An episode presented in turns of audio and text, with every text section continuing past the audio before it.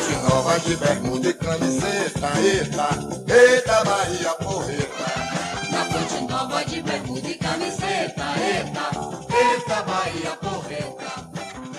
Arretadamente baiano, eu tô tricolor. Salve, salve nação tricolor, está começando mais um de bermuda e camiseta. Eu sou Cazuza Souza, o seu host maravilhoso. E é isso aí, a gente não para a terceira semana seguida, vamos seguindo aí nessa toada aí, vamos ver até onde vai. E hoje eu estou aqui com meus parceiros, Paulo Vitor Machado, P V Machado. Fala galera, tudo bom? Tudo certinho? Vamos nessa. E Breno Albuquerque. E aí gente, beleza? Bora nesse episódio aí. Gostaram aí do meu Galvão Bueno aí, puxando R? Eu sou, sou quase um Galvão Bueno, é, só que foda. Ruim. Então, a gente está aqui hoje para falar sobre o início de campeonato. Estamos aqui gravando na madrugada, logo após o triunfo do Bahia sobre o time do Bahia de Feira, lá em Feira de Santana, por um a zero. Gol de Kaique naquela mística de Raudinei, já conhecida da turma tricolor. E a gente vai acabar comentando aí sobre esses três jogos de time de transição e vamos falar sobre os dois jogos do time principal, só para a gente entender que vão ser coisas que vão estar ligadas, mas a gente vai tentar manter em dois espaços diferentes aí. Então a gente já começa comentando sobre um pouco sobre o time principal, porque acho que é o que todo mundo está esperando, né? Quarta-feira tem aí já jogo pela Copa do Brasil, jogo eliminatório, perdeu, cai fora, ganhou ou empatou, passa de fase. E a gente já vai começar comentando sobre esse time aí, que eu já vou começar passando a escalação aqui para a gente debater um pouco em cima dela, né? Tem aí no gol o goleiro Douglas, na lateral direita João Pedro, na zaga Lucas Fonseca e Juninho, na lateral esquerda Juninho Capixaba, na volância temos ali Gregory, Flávio e Daniel fazendo um terceiro volante, um, um cara mais de meio, mas com liberdade para chegar ao ataque. De um lado Clayson, do outro lado Elbinho da Massa, Elber e Gilbertão, Gilberto, camisa nove, que não vai sair de jeito nenhum. Lá no comando do ataque. Primeiramente, me contem se vocês se surpreenderam com essa escalação ou se estava nos planos, realmente. Não, pra mim era essa.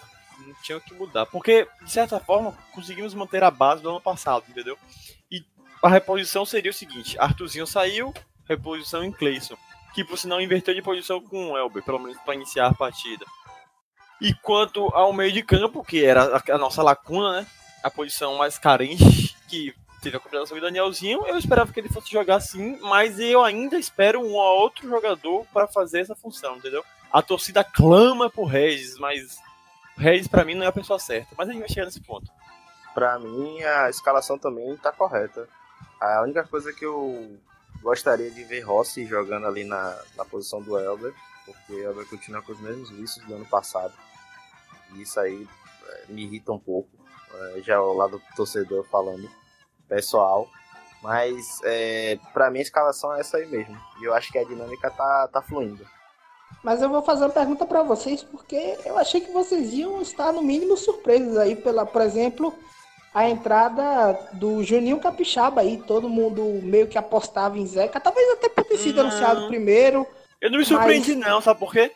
Porque eu tinha visto na notícia, se foi no Bahia Notícias, né, do Ulisses, o excelente jornalista Ulisses, ele falou que Capixaba tinha tomado a vaga de Zeca nos treinamentos. Então, quando eu vi na escalação titular Capixaba, eu não me surpreendi, entendeu? Eu, na primeira partida, não gostei da atuação dele. Até comentei assim, ai, que saudade de meu Moisés. Mas na segunda na partida, contra o Imperatriz, Capixaba foi excelente, né? Que continua assim, tão bem. E aí, P V?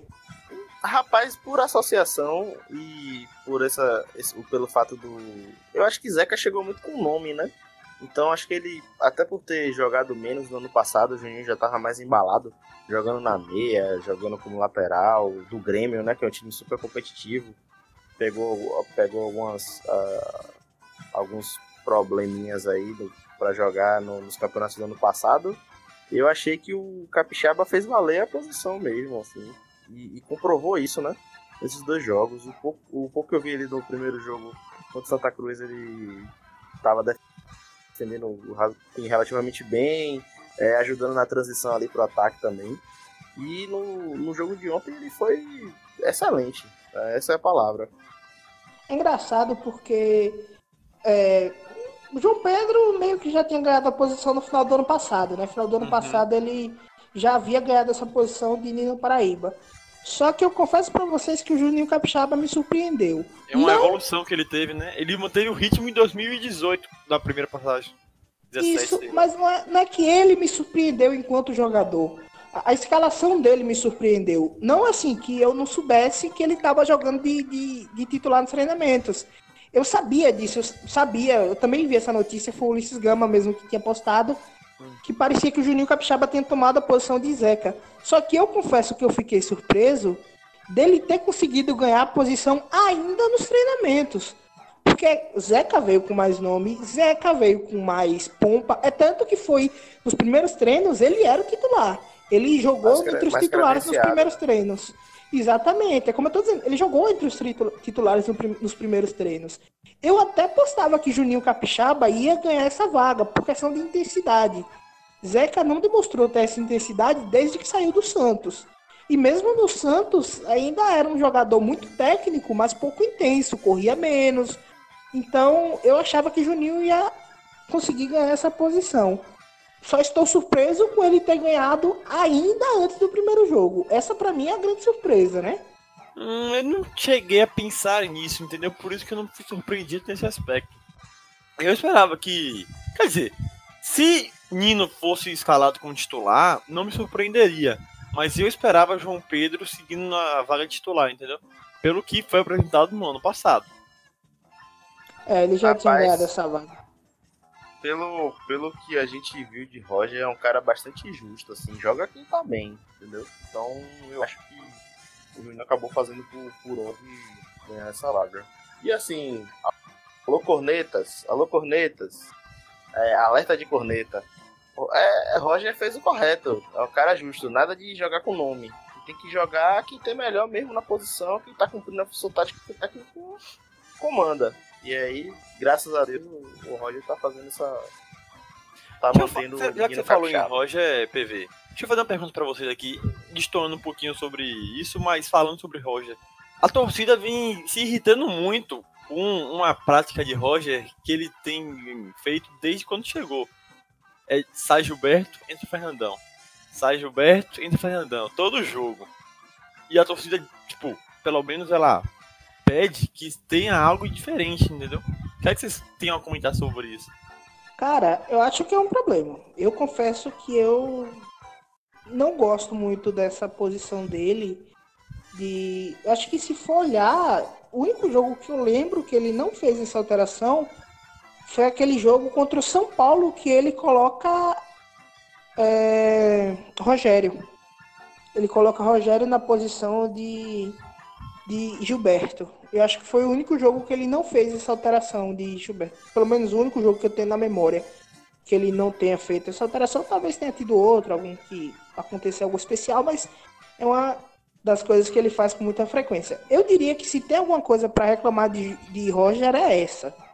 Essa mudança que eu vi alguém falar isso no Twitter. Parece que a gente já entra com a mudança menos. Porque, independente do que vai acontecer, ele vai fazer essa mudança.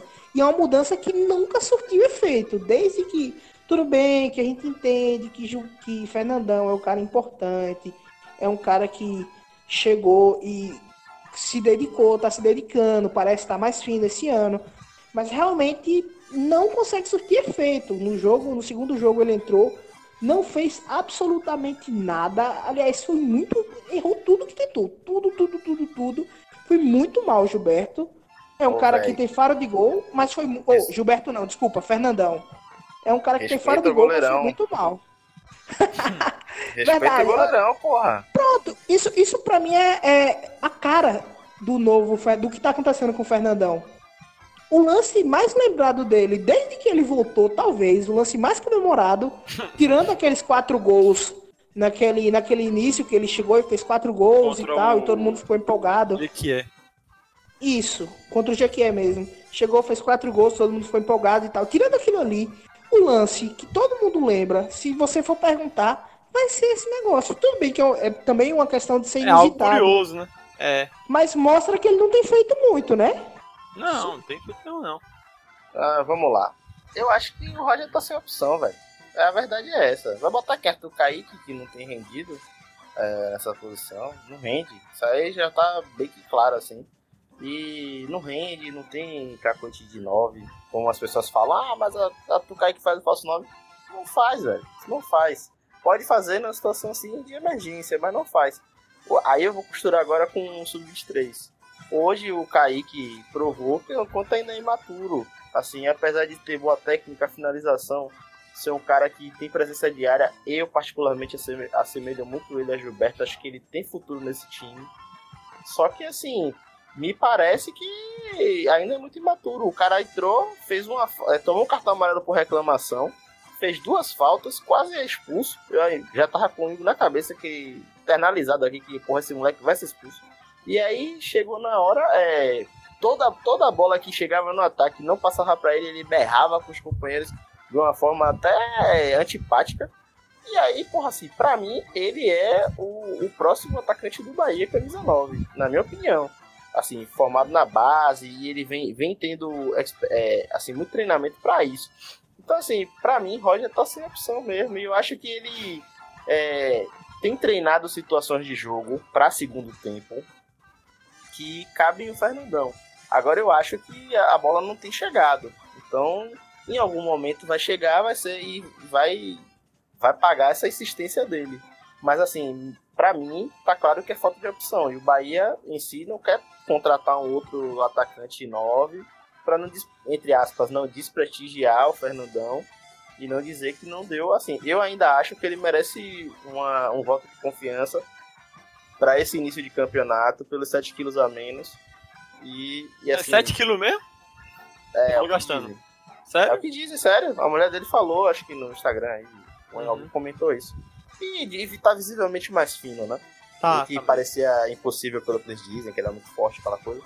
Mas é isso. Assim, pra mim é falta de opção mesmo. Eu acho que Kaique tem que enxergar isso aí como uma oportunidade da vida dele. Porque se ele continuar do jeito que tá, na, na batida que tá, é, finalizando bem, sendo um cara consciente ali no ataque, ele pode muito bem estar tá ali no meio do no bololô do, do profissional, do, do time A, e em algum momento vai ser utilizado, entendeu? E vai ser a chance da vida dele. Entendi. Ô, P V. Ô, P V. Aliás, ah, fale, Cazuza, vá. Eu entendo é, o que o P V tá falando, que talvez falte opções. Mas tem uma outra opção também, que é não tirar Gilberto e não colocar Fernandão. Essa opção existe. Ele não precisa tirar Gilberto todo jogo. Eu entendo que um jogo ou outro o cara tá mais cansado, tá mais desgastado. Mas aí, o, aí problema, tá, né? o problema, o problema, P V, não é a entrada do Fernandão em si. Não é esse o grande problema. O problema é que parece que essa é uma, uma mudança que ele vem de casa preparado com ela. Parece que não é uma mudança que acontece na hora do jogo. Porque eu entendo, o jogo tá travado, difícil, e aí você coloca o Fernandão pra meter bola na área. Eu entendo isso. Mesmo que ele não esteja rendendo, eu entendo essa lógica. O que eu não entendo é um jogo que está acontecendo rápido, de correria, aí ele vai e coloca o Fernandão sem característica nenhuma pro jogo, sem sentido nenhum, e ele vai lá e larga o Fernandão lá. E isso outra... pra mim é um problema. Deixa eu complementar você, Cazuza. Quando vocês terminarem, no... eu vou dar outro argumento. Mas no lá. Ano passado, diversas vezes, quando havia essa substituição, o Bahia piorava. Por quê? Porque Fernandão, naquele ano, não sei se esse ano ele vai conseguir fazer isso, mas Fernandão não tinha capacidade de, de ter intensidade no jogo, de fazer aquela marcação-pressão que a torcida tanto pede. Diversas vezes eu, eu, eu ia, fui para todos os jogos no estádio, eu via lá Fernandão visivelmente lento, ele não conseguia pressionar os zagueiros quando estavam saindo para jogo, entendeu? Ele não conseguia sair correndo para os outros de um contra-ataque, ele sempre estava mais para trás. Mesmo assim, Roger insistia em Fernandão. Vale, P V. Sim, vamos lá. Vocês já pararam para pensar que o Roger talvez esteja com um pouco de receio de extenuar o Gilberto, botando ele para jogar noventa minutos sempre em todos os jogos, e esteja talvez poupando, não é poupar naquele sentido de ah, jogador treina todo dia, jogador uhum. quer jogar bola, sim, não sei o que, não sim. é essa conversinha. É tipo assim, ele tá com medo de extenuar Gilberto e perder Gilberto por mais tempo, em alguma lesão, um estiramento, alguma coisa, porque se, não sei se vocês repararam, é, uma vez é, Gilberto foi questionado por que ele bateu aquela falta, aquela famosa que gira aí, né, nos WhatsApp da vida, aquele vídeo dele batendo na falta. No Toronto. E aí, é porque ele batia a falta daquele jeito e hoje ele não, não, não, se, não se escala mais pra bater falta. E aí ele respondeu assim, ah, é porque a idade não é mais a mesma, o físico não é mais o mesmo, a musculatura não é mais a mesma, né, e tal. Então, assim, eu acho que existe, de fato, uma, um receio de perder um jogador é, por mais tempo e aí acaba se poupando ele, utilizando outro jogador que tem um bom nível naquela posição. Existe, pode ser uma, uma espécie de prevenção do, do, do departamento médico, técnico do Bahia, né? Do, tanto do Roger como da fisiologia, alguma coisa do tipo. Porque se vocês repararem, a intensidade que Gilberto joga, ele tá sempre ali no fio da navalha. Em algum momento ele pode se lesionar gravemente e perder o cara por dois, três meses. Então eu, eu consigo enxergar também essa possibilidade. Ô P V, eu compreendo o que você disse e vejo muita lógica. Mas eu não, não, não acho. Não é justificativa, entendeu? É só, sim, é sim, só sim, um, sim. tentar, tentar é sair da caixinha, pensar, pensar de é. uma outra forma. Mas sabe por que eu não acho? Porque isso vem desde o ano passado, velho. E ele não fazia isso no ano passado pra poupar Gil- Gilberto. Às Rapaz, vezes... com, com setenta jogos na temporada, talvez sim. Talvez sim. Mas talvez todo é jogo. jogo. Todo esse... jogo. Todo, é porque todo. Esse tipo, é porque esse tipo... É claro, pô. É porque esse tipo de, de coisa ninguém vai abrir. Sacou? Se for isso. Mas, porra, o cara joga setenta minutos todo jogo. Gilberto joga setenta minutos todo jogo. É melhor jogar setenta do que jogar noventa todo jogo. Entendeu? Porque se for... E também você não pode descartar um ativo, que Fernandão hoje, querendo ou não, é, apesar da idade, é um ativo do clube, do que adquiriu, né? Então, precisa se observar esses detalhes, né? Isso aí. Não, é, é o que eu falei. Eu, é, só pra gente encerrar essa discussão, é, eu entendo, de verdade, colocar o Fernandão, é, dar chance, entendo dar todas as chances do mundo. Tem que dar mesmo, tem que dar chance pro homem.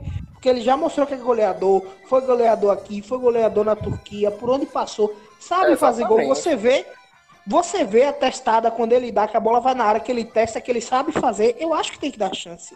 Para mim, o grande problema aí surge, como eu falei, o grande problema não é a entrada de Fernandão, é a mudança programada desde sempre. É uma mudança que acontece desde dois mil e dezenove.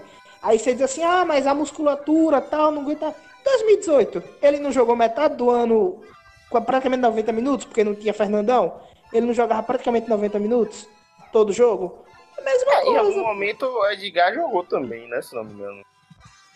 É, mas Fernandão era o cara que... Pô, o Gilberto quase não saía do time, porque ele é o craque do time. É, é pô, o cara que vai fazer também, uma coisa diferenciada. Gilberto também chegou, chegou já um pouco depois, né? Ele não jogou o ano inteiro. Não jogou a temporada toda de dois mil e dezoito. Ele chegou já com uma... Não sei se foi junho ou julho. Ou foi maio. Algo desse é tipo. Meio. Na parada ali, né? Entre um turno e outro. Na, Enfim, na, na abertura da quero... janela internacional. É, eu não quero advogar pra Roger, mas eu, eu, eu gosto de pensar sempre nas possibilidades. Porque não é, não é pode ser uma coisa que tá aí a gente não... Entendeu? Uhum. É isso. É só pra gente entender que existem sim outras justificativas. Eu compreendo o lado que... P V está colocando aqui, que existem outras justificativas que podem vir, até porque eu, eu, eu gosto de repetir isso, treinador não é burro, dirigente não é burro, as pessoas Exato. não estão lá à toa. Exato. Você tem sempre que partir do pressuposto, do seguinte pressuposto, o cara que está no time, ele está sabendo mais coisas do que você. Parta sempre desse pressuposto, torcedor. Quando você for analisar uma coisa, você, primeiro você diga assim, olha, eu não tenho... o completo aqui. O cara que tá lá no time, ele tem o completo. Então pode ser que eu esteja falando uma coisa aqui, que um detalhe que o cara diz ali, opa, esse detalhe aqui você quebra o seu argumento. Então quebra a sua lógica. Talvez isso que o, o, o P V esteja falando seja verdade. Talvez a fisiologia, alguém da fisiologia tenha dito pro, pro Roger, olha, é melhor que ele jogue apenas oitenta minutos, ele rende melhor, talvez ele, nos últimos vinte minutos finais, ele não consegue render bem. Tem toda um, um, um, uma ciência, né? É uma ciência realmente para se analisar esse tipo de coisa. Então a gente tem que entender que muitas vezes quem está lá dentro está vendo todo e por mais que a gente, olhando daqui de fora, pareça às vezes complicado, pareça nítido, às vezes fácil de se entender, nem tudo é o que parece. Então só para a gente encerrar esse assunto, alguém tem, quer acrescentar alguma coisa sobre o caso do Fernandão Gilberto aí, sobre essa discussão? Eu queria falar, não Fernandão Gilberto, mas... Eu ia, vou voltar a um assunto que a gente já discutiu. Lembra quando teve aquela... Acho que foi um rumor, né? Porque não chegou nem a ser essa possibilidade de ser real. mas de Fernandão ir pro esporte? Rapaz, sim, sim, foi sim. rumor, né? Eu não, não cheguei muito a ouvir longe. Isso, né? Aquele, um rumor muito longe. Eu, é. eu lembro... Eu, o máximo eu falei... que eu vi foi desejos de, de algumas pessoas do espor, de, ligadas ao esporte, não ligadas diretamente, de mas... Con, de contar com o atleta, tá? É, não, não. O que eu entendi foi o seguinte, o que eu, o que eu lembro, e eu tô dizendo aqui o que eu lembro de cabeça, é que na época... Na época não, né? Foi agora, no final do ano, é, se vinculou que, pô, talvez, como não, serve, não tá servindo pro Bahia, o Bahia pode ser que empreste pro esporte... Mas aí tinha que envolver pagamento de salário do Bahia. Era um negócio totalmente sem sentido, mas continue. E tinha, e tinha a chance também do Hernani não renovar lá. E aí acho que o é, pessoal mas... começou a cogitar. Foi só, acho que foi cogitaram mesmo. Assim. É isso, mas tipo, considerando essa possibilidade. Eu, vocês falaram que ah, tem que dar todas as chances do Fernando do mundo, porque goleador ele é, já se provou, enfim. Mas se ganhando uma proposta, eu, eu daria Fernandão e contrataria outro atacante, porque eu hoje não vejo o Fernandão jogando no time do Bahia. De verdade. Nem titular, chegando, quanto mais de reserva. Chegando proposta, talvez eu, eu vendesse. Agora, para emprestar pagando salário, pra, até para emprestar, para não ter outro, eu não sei se eu faria isso, não. Uhum. E hoje, eu, dificilmente, eu... alguém paga o salário integrado do Fernandão, né? Com certeza. Eu vou falar um pouco mais um pouco disso, mas é em um outro ponto aqui, mais para frente, que também tem a ver com a questão do, do, do sub vinte e três. Então, mais para frente, beleza, a gente fala sobre isso. Segue. Então, encerrando essa discussão, né, que foi até longa, mas eu achei importante, foi boa, hum. que é sobre Gilberto Fernandão aí. A gente tem outra discussão que é muito boa também, que é o fato de Elber não ter perdido posição. Ele comentou aí, fez gol ontem, né, a gente, como eu comentei, a gente tá gravando, tá gravando aqui no, no final do jogo do time de transição, do terceiro jogo do time de transição. E ontem teve jogo do time principal. Elber fez o segundo gol, um drible bonito, partiu pra cima. Que estilo Elber, né? O goleiro deu uma ajudada, mas fez lá o seu golzinho lá e não perdeu posição. A quem apostasse que Rossi ia, ia conseguir ganhar, a quem apostasse que o Bahia ia conseguir vencer a, a disputa com Fortaleza por David, e que David ia chegar e ia ganhar essa posição, a quem a, apostou-se muita coisa. E todas elas envolviam a saída de Elber e ele continua lá firme, assim como aconteceu em dois mil e dezenove, ele continua firme como titular. O que, é que vocês acham dessa questão? Eu sou suspeito para falar porque eu acho o Elber muito aquém do que ele poderia render, assim. Não sei se é a impressão minha, que ele é meio, eu achei ele meio blasé, assim, meio, ah, você tá com a cara de que, ah, é, tanto fez como tanto faz e tal, porque tá garantido no time, de certa forma. É, talvez Rossi ainda não tenha mostrado o suficiente para tomar a posição. E eu percebi também que tem uma certa diferença no estilo de jogo de cada um, dos dois, né? Então, isso aí acaba influenciando. Então, assim, por enquanto, o Elbinho tá salvo, né? Do time. Mas eu, eu... Assim, ele continua com os mesmos vícios, velho. Ele chutou em cima do goleiro. Caralho, ele chutou em cima do goleiro. Tinha ataque do Bahia, tinha atacante do Bahia penetrando na área, ele podia fazer o passe, ele podia chutar um pouco mais pra fora, mais aberto, ele chutou em cima do goleiro. Caralho, velho. Aquela coisa, né? Elber continuou com os mesmos vícios. É difícil, velho, difícil de falar. Assim, eu acho que hoje ele ainda é a opção pra estar no, no time, até pelo entrosamento, pela condição física, pelo, por aquele estilo de jogo de agudo, de correr muito, de... É, puxar contra-ataque com uma certa qualidade na condução do contra-ataque, é, não na finalização. E eu acho que ele tá mantido um pouco por isso, assim. Acho que o Rossi ainda vai ter que trabalhar um pouco para tentar tomar essa posição.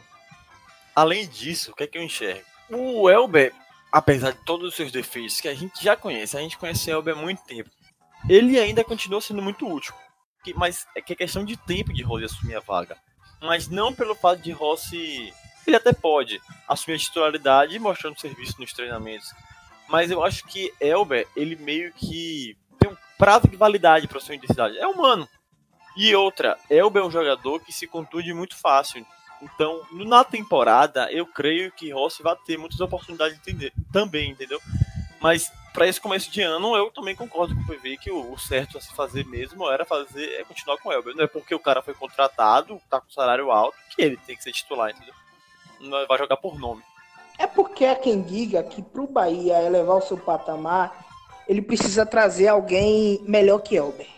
Essa é uma discussão que eu já tive algumas vezes. Eu, eu, sou, eu sou uma pessoa que gosta eu, de Elber. Eu digo isso. Eu sou uma pessoa que diz isso. Pois é, mas... David é melhor que Elber? De... Não. Não acho, não acho.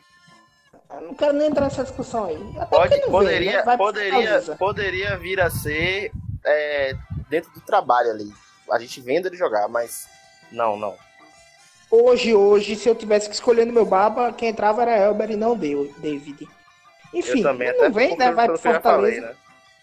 Na mão de Rogério eu... vai aqui, né?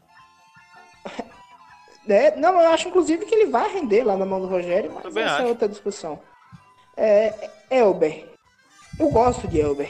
Eu sou um, um defensor de Elber. Porém, eu entendo muito bem a tese de quem diz que, olha, pra gente subir de patamar, pra elevar o patamar desse ataque, a gente tem que ter alguém melhor que Elber. Não é que Elber seja ruim, não é que Elber não tem espaço no time. Não, ele pode ser reserva, ele pode ser um décimo segundo jogador, assim como o Fernandão entra todo jogo. Esse papel poderia ser de Elber. Mas desde que você tenha alguém que seja melhor do que ele na titularidade. E eu acho que essa é uma questão, até pela inconsistência de Elber. Elber é um jogador que, por mais que eu goste, é um jogador muito inconsistente. Hum. Ele joga uma partida bem hoje e daqui a pouco ele joga duas, três partidas mal. E aí você já fica, poxa, tal, e Elber, vamos tirar ou não vamos tirar? Então eu acho que o Bahia Foi o que tem eu disse, que ter né? alguém... Com o tempo, ele, ele tem um prazo de validade. A intensidade dele, ele não consegue impor todo o jogo.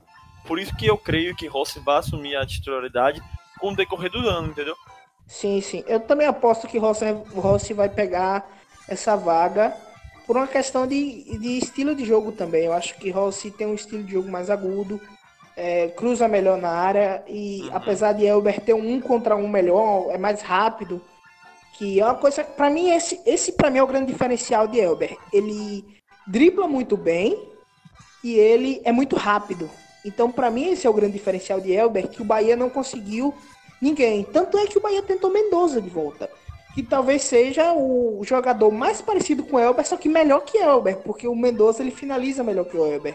É, exato. Então Então, talvez fosse o, o jogador que conseguisse se impor sobre Elber, porque são jogadores com características parecidas, que tem a velocidade, o drible. Só que hoje o Mendoza está fora da realidade do Bahia, um jogador muito caro, né? Pelo menos pelo que se especula. É. Se fala em dez milhões de euros, né? Totalmente aquém da realidade do Bahia, que paga quatro milhões por o Clayson e já fica todo mundo desesperado, achando que o dinheiro foi todo embora. Mas, mas essa questão, eu acho que o Bahia tem que entender que tem que chegar alguém ali para ser titular e talvez esse alguém seja Rossi. A gente tem que ainda avaliar, porque é bom a gente, a gente não ponderou isso porque meio que já está implícito. Mas é bom que todas essas impressões são impressões iniciais, foram dois jogos até agora. Então tem muita gente que vai ser titular, que nesse momento não é titular. A gente não sabe se, por exemplo... a zaga vai se manter essa. Até o próprio Clayson, a gente não sabe, deve se manter pelo, pelo preço que custou e por todo jogador que é, mas ninguém sabe se vai conseguir se manter titular. Talvez o Rossi se mostre um jogador mais interessante. Talvez o Clayson perca a vaga e o Elber não. Então, tudo pode mudar ainda. Danielzinho, a gente não sabe o que pode acontecer. O próprio presidente falou em uma entrevista antes do jogo do Imperatriz que poderia chegar um ou dois jogadores. Tem-se uma chance de chegar gente nova e talvez quem chegue possa tomar essa posição. Eu acho que ele estava pensando ali talvez em David e Ederson, que pareciam que estavam mais próximos, apesar dele ter dito que Ederson que ficou, Ederson esfriou um pouco mais. É. Ederson ia mas, agregar pra caralho. É, mas eu ainda acho que ele vai... Porque no Cruzeiro ele não fica, né? A questão é só saber quem vai, no fim das contas, ganhar o cabo de guerra e quem pra onde ele vai Braga depois. No Cruzeiro ele não fica, né? Vamos ver depois para onde é que ele vai saindo do Cruzeiro. E o Bahia me parece ser o time mais na frente nesse momento. Se ele saísse, por exemplo, dia dez tem a audiência dele, dia dez de fevereiro agora. Se a juíza concede a ele a liminar para se desvincular do Cruzeiro, o Bahia talvez seja o time mais próximo de contratar Ederson, né? Vamos, vamos ver é, o que, até, que pode até acontecer. Até porque o Bahia tá na ação, né? Tem a carta e tudo mais. Quem não, não retirou a carta? Não, quem manifestou oficialmente a, pro, a proposta retirou? Quem disse? Eu vi um rumor no Twitter, né? Tudo... Não, não essa conversa, man. A galera querendo já quebrar o Bahia aí na parada. Ah, ou tem a carta, velho. A carta tá lá, a carta de intenção. Acho que isso aí também deve fazer um pouco, né? Porque se você apresenta judicialmente... É, se você apresenta judicialmente uma, uma prova de que você tem um, uma carta de intenção, isso acho que deve contar de alguma forma, né? Não, e nem fazia sentido o Bahia retirar a carta. Não, não foi uma coisa, não foi uma briga que o Bahia arrumou com o Cruzeiro. Essa carta foi enviada pro Cruzeiro e foi enviada pro Ederson também. Então, assim, não é um negócio que o Cruzeiro não sabia, o Bahia fez na cocota, não. Não foi isso, tanto que o Italitano estava lá, né? Não, e uma conversa de serra com o empresário do cara, né? Tipo, uma postura, né? Ó, eu posso te ajudar nisso aqui, você me ajuda com a carta aí, eu posso facilitar pra você a contratação e você me manda essa carta aí pra eu já conseguir provar que tem outro lugar pra levar um atleta. Então pode ser isso também. É, eu ainda não disse não, mas é um, um entrelaço que tá aí. E aí eu acho que a gente já pode puxar pra outro gancho, porque a outra discussão que surgiu nesse início de ano, vem já um pouco do final do outro, mas esse início de ano, é essa discussão sobre essa, esse meio campo com Gregory e Flávio. Entrou-se numa discussão aí que os dois... meio que não podem jogar juntos ou que se anulam, não é que se anulam, mas os dois são muito defensivos e nenhum dos dois consegue fazer um papel de segundo volante, de chegar mais ao ataque, de bater de fora da área, de dar um passe mais agudo. Vocês, não sei se vocês têm acompanhado essa discussão e o que, é que vocês acham um pouco eu, dessa questão. Eu, primeiro, gostaria de falar que a torcida menospreza muito Flávio. E Flávio joga muito. Flávio é muito útil ao Bahia. E, e, esse, e esse, muitas dessas críticas são injustas, injustas. São injustas, entendeu? Mas eu acho também que falta uma pecinha aí nesse meio de campo. E essa peça pode ser um substituto de Flávio ou Gregory. Normalmente, talvez, o, o substituto natural seja Flávio. Mas eu creio também que o Bahia... O que falta ao Bahia é um jogador que agregue ao meio de campo, entendeu? Que consiga mudar o estilo de jogo. Mas... que a torcida tem, fazendo, tem feito com o Flávio, eu, eu acho repugnante. Caralho, eu palavras acho... fortes aí do menino, é, do menino é... Breno. Diga aí, eu concordo, inclusive. É, eu acho que o pessoal só tá observando o que o cronista X fala, o que o comentarista Y fala, é, repetindo mais do mesmo, mas ninguém chega a questão tática do clube, do time. Mas né? Sempre foi assim. Chega. Não, mas é que tá, velho, tem que parar com isso, com essa conversa de, ah, eu acho, eu acho, eu acho, velho, tá na cara que Roger quer montar um time que seja ofensivo, apoiado, porém, protegido, assim, se como é que Capixaba vai avançar daquele jeito que ele avançou ontem, e, e, e João Pedro vai dar aquelas arrancadas daquela forma se não tiver dois volantes que segurem a onda atrás, não existe isso, velho, assim...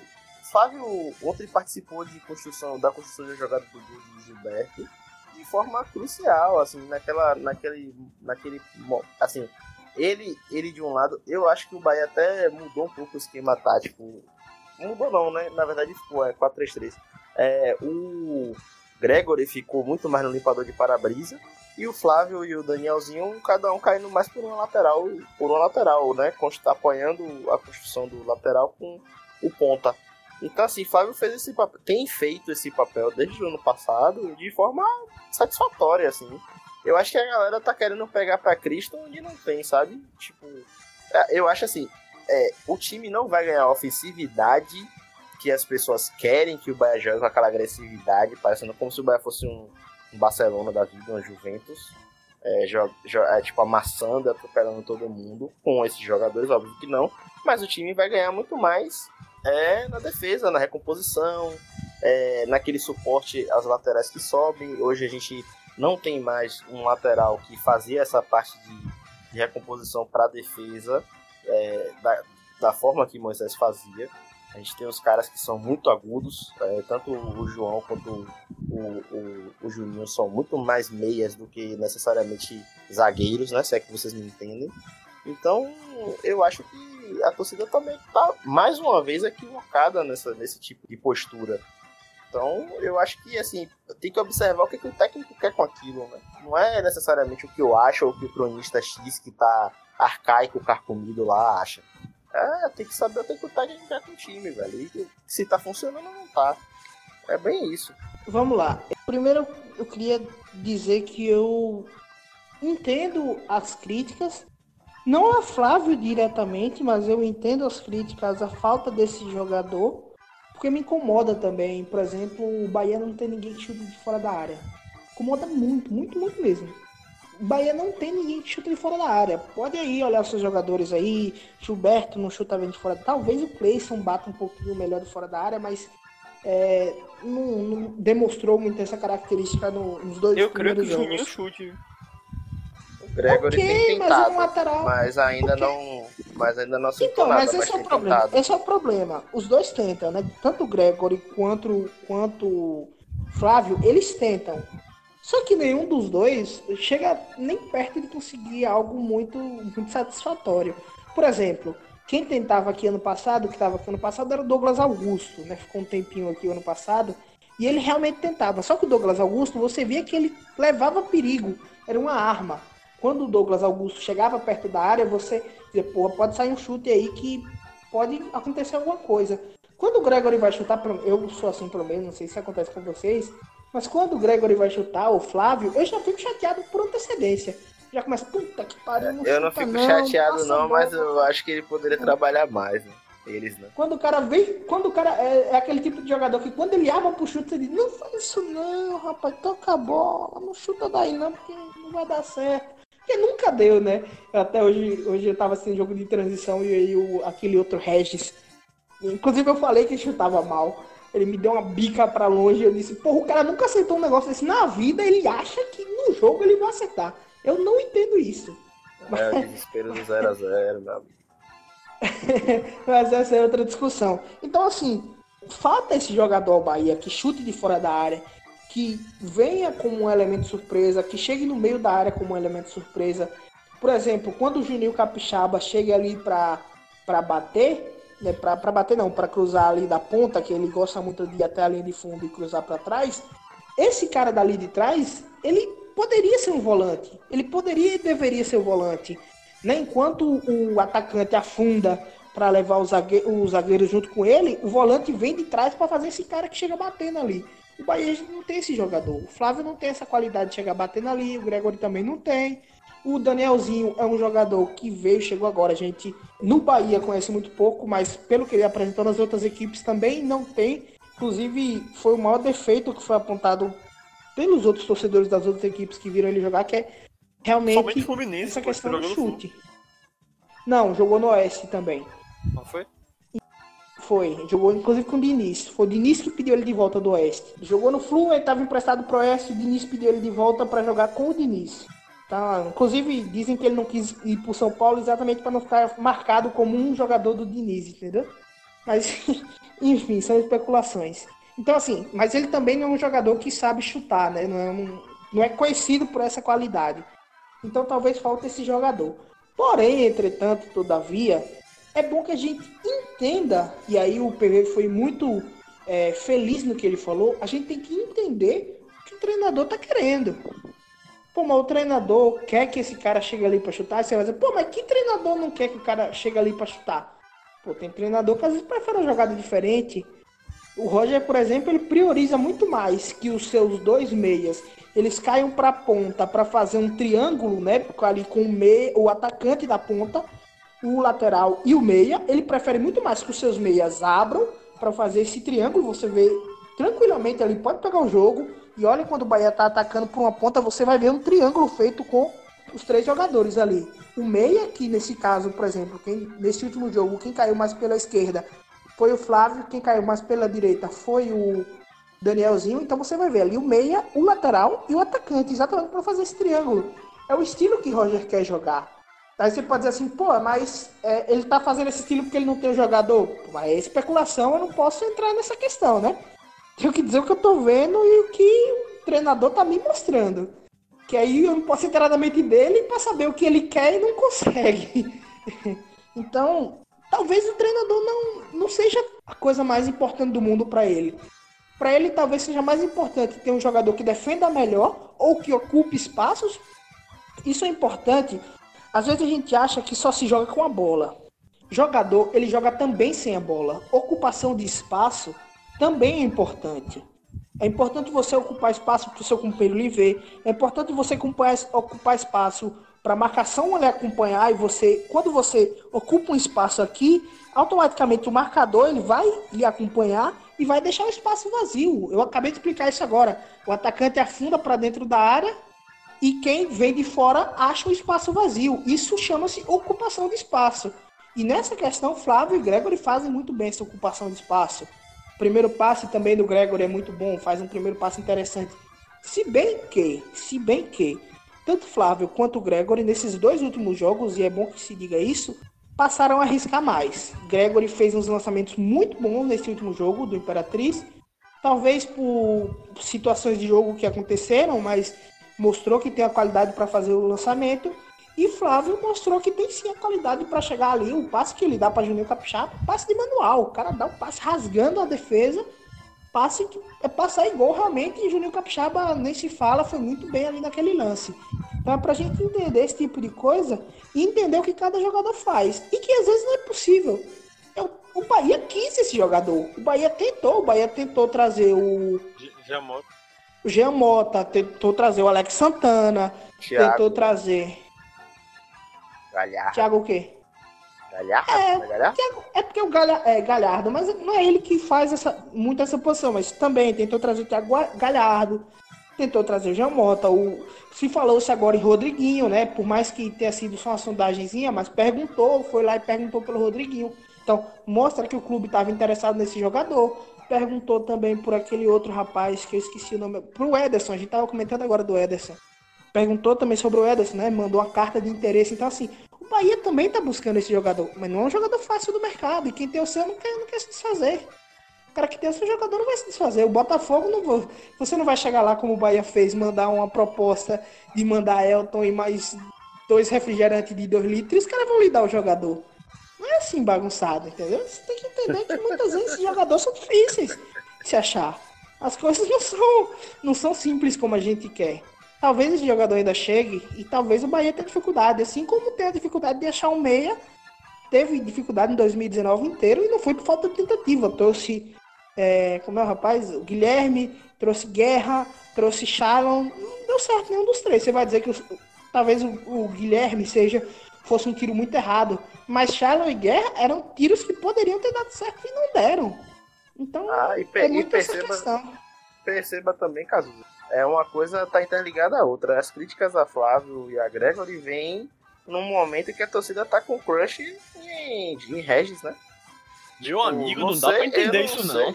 Eu não sei de onde tiraram isso. De, tem cidadão que fica ali no, atrás do, do, do, do, do Roger, chamando o Regis, meu amor, eu te amo, vem jogar. Porra, pelo amor de Deus, velho, deixa o cara lá. Ninguém sabe o que que tá rolando com o Regis, assim. E aí... é o que eu digo, velho. Eu acabei de dizer num grupo que a gente participa aí, que no Táticas, que, velho, a galera tem que entender o que o treinador quer, velho. Ouça a, a, a, a entrevista pós-jogo de Roger, a coletiva pós-jogo de Roger, falando sobre esse caso de Regis. Você entende tudo. Entende o porquê que o cara não tá jogando, sacou? Ele fala em, ele fala em, em, em uma, de certa forma, não vou nem essa palavra, em meritocracia. Ele fala que É, o jogador tem que fazer por onde jogar e que o Na cara verdade, não é meritocracia, agora... né? Gestão de elenco, né? Que ele não, fala. É, gestão de elenco.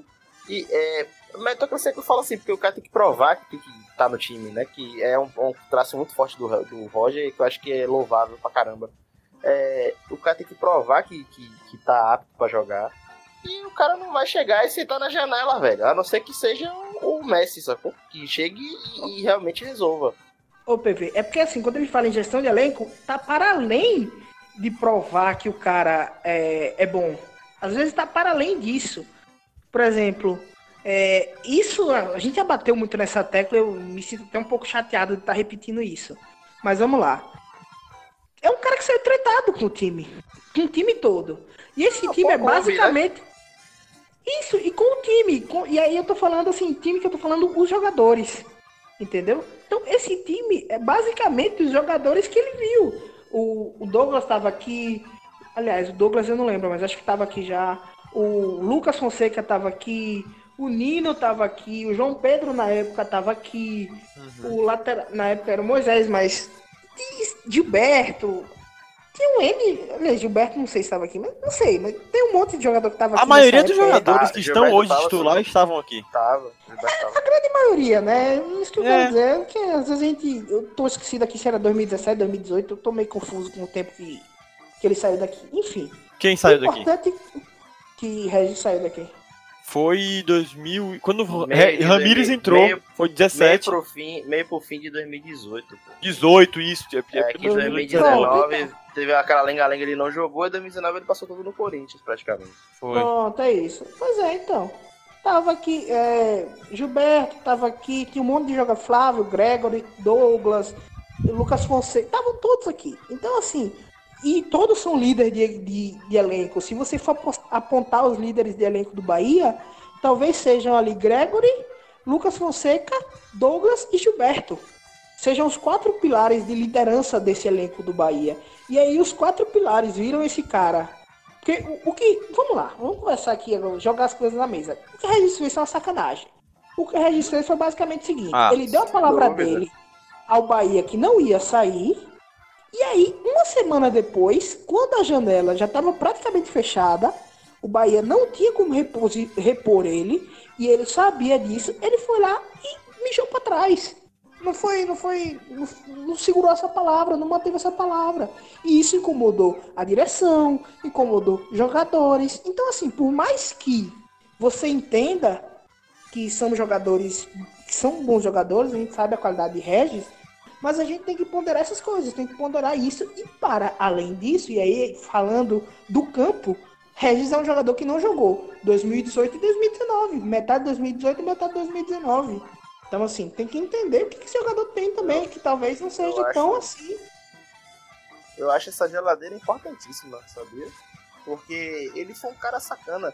Assim, ele deu o migué, velho. Ele postou no, no, no, no Instagram dele quando ele viu que não tava dando... Tinha uma saída honrosa pra ele, pra um outro time.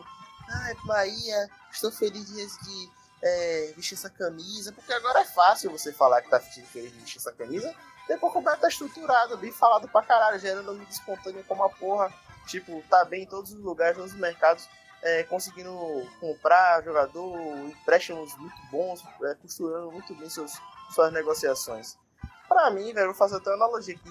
Tipo, a torcida do Bahia é o cara corno, que tomou corno da mulher, e a mulher vem de lá e diz assim, ô meu amigo, ô meu amor, volte. Aí Regis é, é, é no caso o cônjuge, né? Pode ser um homem também, né? Tipo, é, ô meu amor, volte comigo que eu vou lhe dar um real de Big Big. Pronto. Aí, a, aí no instante a torcida do Bahia vai lá e fala, não, meu amor, eu te aceito de volta, vem a nossa cama, é, é, a nossa cama pega fogo, venha, vai voltar. Porra nenhuma, velho, porra nenhuma. Porque assim, a galera tem memória curta, brasileiro tem memória curta, e, a, e esse torcedor do Bahia que fica pedindo Regis é a mesma coisa. Eu sei que tá todo mundo abafado, tá todo mundo querendo que tenha um meia de fato, um cara incisivo, um cara que a, a, colabora ali naquela triangulação, que é o que, é, como o Cazuza falou, em vez de ter um meia centralizado que faça essa triangulação e fique orbitando por um lado e pelo outro, a gente tem, a gente tem dois hoje, no caso tem Daniel e tem Flávio, por exemplo. Claro que são caras com características mais defensivas e de volante. Mas tem dois caras que estão fazendo isso. Óbvio que falta a parte incisiva, que eu creio que o, talvez o Arthur venha dar essa parte mais... O Arthur Rezende venha dar essa parte um pouco mais incisiva. Mas porra, velho, pelo amor de Deus, né, velho? Vamos parar com isso. Então, a gente tem que entender essa questão de Regis como algo a se superar ainda pelo Roger. E isso ele deixou bem claro na coletiva, né? Ele falou, quando... No tempo certo, ele vai ter a chance dele. Não é que ele tá também dizendo, olha, não, Regis nunca mais vai jogar. Não, no tempo certo, quando ele provar, quando ele se provar com a equipe de novo, quando ele ganhar confiança de novo, ele vai poder voltar. Talvez até questão de ritmo. É o que eu falei, não jogou dois mil e dezenove inteiro. Então talvez quando ele tiver com um ritmo mais forte... Quer ver um exemplo? Ele falou isso de Marco Antônio também. Ele chegou e disse de Marco Antônio também. Olha, não está conseguindo jogar, não está dando os sprints, como eu mostrei é, para ele. Está abaixo é dos outros. Talvez o Regis algumas também esteja abaixo dos outros. Ele falou isso no ano passado. Exatamente. Algumas vezes no ano passado. E a gente... E, e depois ficou... Entre aspas, né, ficou mais esclarecido também que... É, por exemplo, o caso de Marco Antônio. Mas é porque ele tem alguns problemas físicos. alguns problemas crônicos, né? Que talvez incomodem ele, que faça talvez ele segurar um pouco. Perder no... a confiança. Exato, e segurar um pouco nos treinos também, porque se você tá treinando, porque jogar com dor é uma coisa, treinar com dor, aí você já dá uma segurada, entendeu? Porque no jogo não, você tá com sangue quente e tal, então você vai dar carrinho, chuta a bola, no, no treino você dá uma segurada, então talvez é, esteja, não estou dizendo que, que Regis tem isso não, mas só a questão de entender que talvez o Regis tenha problemas realmente físicos, de um jogador que não jogou dois mil e dezenove. A gente perdeu um, um ano e meio da carreira dele. Não é só dois mil e dezenove não, né? dois mil, metade de dois mil e dezoito e dois mil e dezenove. Um jogador ficar praticamente parado, só treinando, um ano e meio, é uma perda absurda. Com detalhe que meio ano foi na Arábia, onde a gente sabe que eles treinam muito pouco. Então ele praticamente ficou metade do ano sem treinar, metade de dois mil e dezoito sem treinar, e o dois mil e dezenove só treinando no Corinthians, que acho que se ele entrou cinco vezes foi muito. Então... tem que ganhar ritmo, tem que ter calma com esse jogador. E o Regis me, ou, e o Roger me parece estar tendo essa calma, fora toda essa questão de gestão de elenco, que a gente já também já deixou claro aqui. E se você não entendeu, aí não tem mais o que te explicar, não posso mais te explicar mais nada.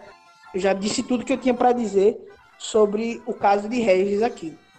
E eu acho que a gente pode já passar para isso também, agora Segue outra baba. questão sobre Roger. É... essa talvez seja a última discussão do, do time principal, mas é, por incrível que pareça, e parece, pelo menos pra mim, parece meio bizarro, mas há quem esteja pedindo a cabeça de Roger, né? Ouviu Sabe o que tem ouvido falar, Cazuza? Sim. É, gente falando, porra, não é possível, esse Roger aí só joga do mesmo jeito, nunca muda o estilo de jogo. A galera quer que o Bahia bote outra estrutura tática, joga com outra forma de jogar em dois jogos. Meu amigo, vamos com calma, né? Vamos lá, eu vou entrar nesse assunto aí, porque esse assunto me deixou meio doente. Eu tô até agora meio doente ainda sobre esse assunto. Mas vamos, vamos tentar entender o caso de Roger logo, né? Só pra gente entender. No último jogo, contra o Imperatriz, ouviu-se gritos de burro direcionado a Roger. Ah, foi uma pequena minoria. Foi, foi um gato pingado que gritaram. Mas no Twitter, essa, essa, na minha bolha do Twitter, talvez essa galera que estava, talvez não pedindo a cabeça em si, né? Os mais extremistas pediam a cabeça de Roger, mas tinha uma galera meio que tipo assim, Roger tá fazendo tudo errado, porra, não tá conseguindo mais dar conta, né? Vamos começar a pensar aí, tá, tá cometendo erros muito graves, só joga de um jeito. E isso me deixou doente, agora já entrando no assunto... Isso me deixou doente porque isso veio no jogo do Imperatriz. Que até o jogo do Santa Cruz eu concordava com todo mundo. Não que concordava com quem pedia a cabeça, mas eu concordava que Roger era um cara burocrático. E ele é realmente um cara burocrático. É um cara que não gosta, não muda muito, não passou o dois mil e dezenove todo sem mudar muito o esquema. E aí chegou dois mil e vinte, ele continuou com o mesmo esquema. E aí o primeiro jogo não houve variação nenhuma, mas também por conta das circunstâncias do jogo. E aí no segundo jogo entrou essa discussão. O que me irrita é que ele mudou o esquema. O, o, o que me adoeceu foi isso. Porque Roger, ele iniciou o jogo com quatro três três, né, ali, com a linha de quatro da zaga, três volantes com o Daniel podendo sair mais e três atacantes. Como joga, né, como ele acostumou a jogar do final de dois mil e dezenove para cá. No intervalo, isso é outra coisa, Roger é um cara que normalmente demora muito para mudar, isso também me deixa um pouco chateado, que ele deixa para mudar depois dos trinta minutos, eu não consigo compreender, isso é uma coisa de treinador que eu não consigo compreender, porque treinador tá vendo o problema e espera até os trinta minutos para resolver, eu sabendo que ele pode resolver. Beleza, então em off depois você me explica, ou depois no seu argumento você coloca isso. Mas assim, demora, para mim ele demora muito para fazer mudanças. Só que ontem ele fez a mudança no intervalo, porque o jogo estava tão fácil, ele sabia que estava tão fácil, um jogador a menos do time adversário, que ele aproveitou para fazer a mudança de esquema, que era o esquema que ele vinha jogando, ele tentou a semana inteira, que é o quatro dois quatro, que é uma espécie de emular o que faz, por exemplo, o Fortaleza de Rogério Ceni. O Fortaleza de Rogério Ceni joga num quatro dois quatro. Tem uma linha de quatro, né? Primeira linha de quatro, dois volantes de mais contenção e Quatro jogadores, dois rápidos pela ponta e dois mais centralizados. Quatro atacantes, realmente. E Roger fez isso, ele tirou Danielzinho para colocar Rossi exatamente para fazer esse quatro dois quatro. E aí começou-se uma discussão de que ele não mudava. Eu me senti meio doente, porque eu digo... Gente, vocês estão vendo o mesmo jogo que eu? Não é possível. Porque eu tô vendo um jogo que o cara mudou no intervalo o esquema tático e tá todo mundo dizendo que o cara não muda o esquema tático. Eu devo tá maluco. Tá todo mundo doente mesmo, tá? Não tem, eu nem, digo, nem não. Se nem se preocupe. Eu digo... Eu tô fazendo aqui, eu tô... Eu fiquei retardado do dia pra noite. Não sei mais ler jogo. Não sei o que aconteceu.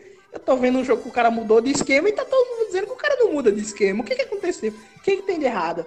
Então, assim, ele mudou. Só que o problema desse jogo, e aí a gente pode deixar claro, não foi essa questão. O problema desse jogo foi Regis não ter entrado. Foi o grande problema desse jogo. Né? E aí a gente já falou sobre Regis. Então, é P B, o que, que você acha dessas críticas?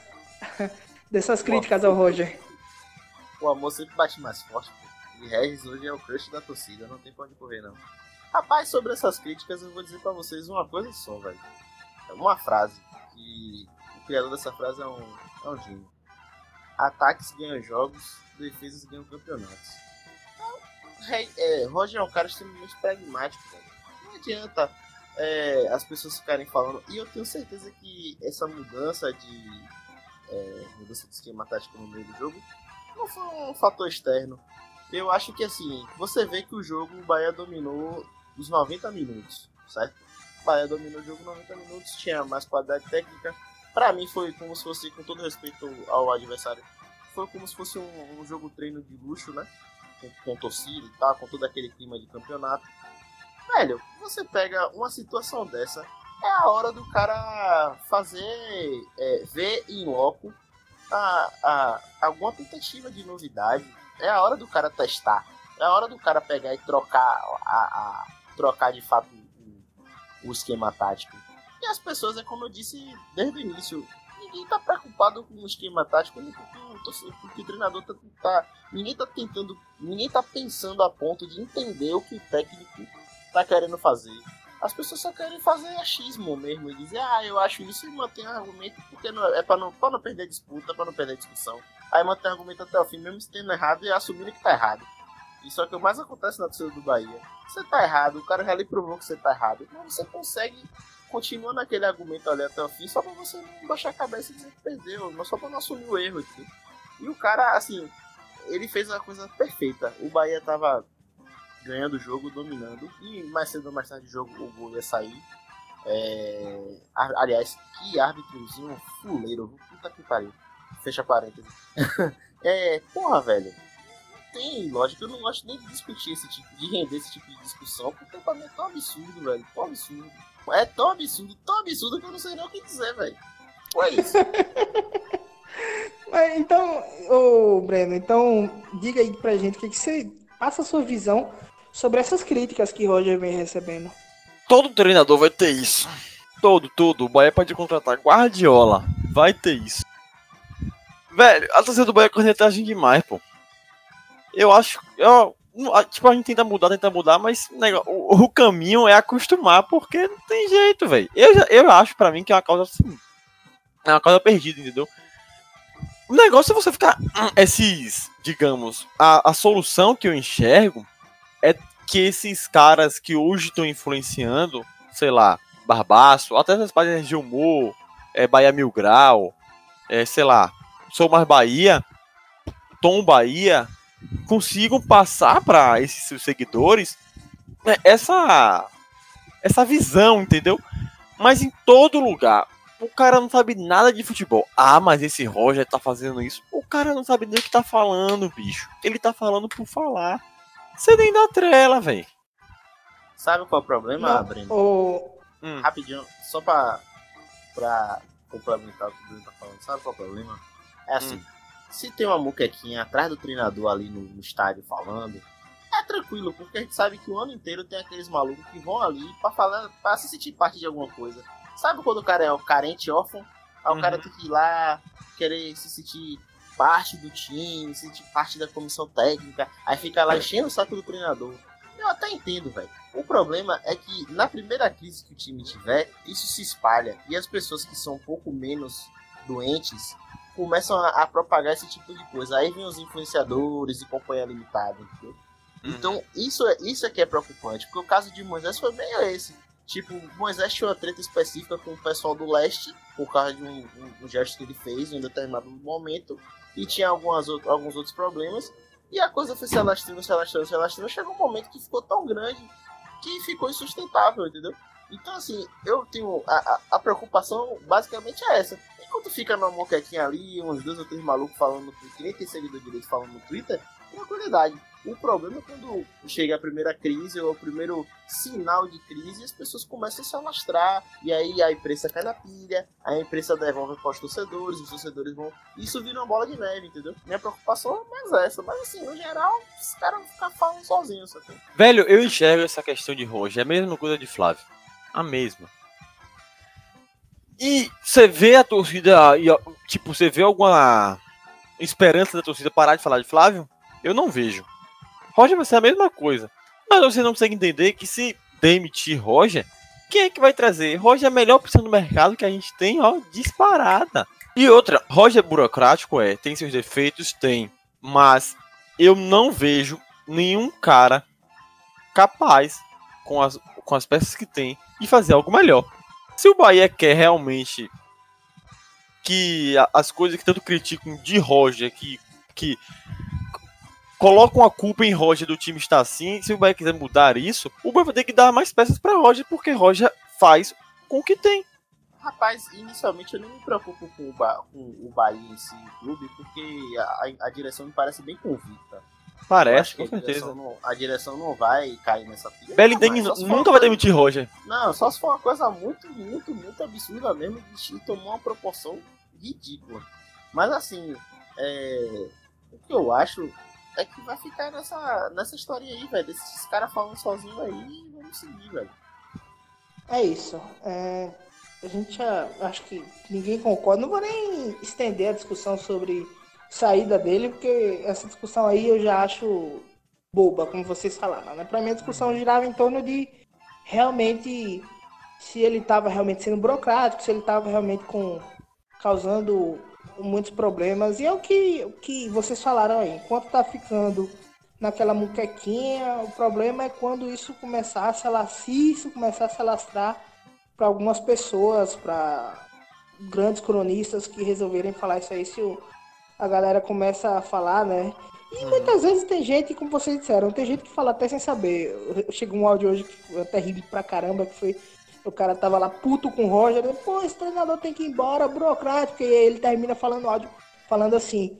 Ele tem que entender que o Bahia é diferente. Ele vai no, no, no jogo aí, ele enche de volante. Dois volantes no jogo. Enche de volante. A lógica do cara... O cara não tá vendo... Esse cara não está vendo o jogo. Véi, não é nem não tá ver. Enchendo de volante com dois volantes, ele não tá vendo o jogo. Ele não entende. E pior que não tinha nem o terceiro. E pior que não tinha nem o terceiro, porque Cazuza, o terceiro era Rossi. Se o Bahia tivesse cinco volantes, mas chega, se esses cinco volantes tivesse todo mundo a, a, tipo, atacando, ele falava que o Bahia não tem volante nenhum, que só tem meia.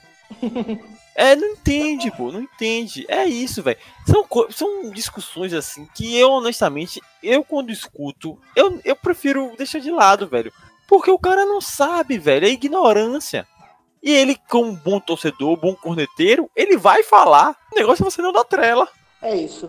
Salve, salve os corneteiros aí.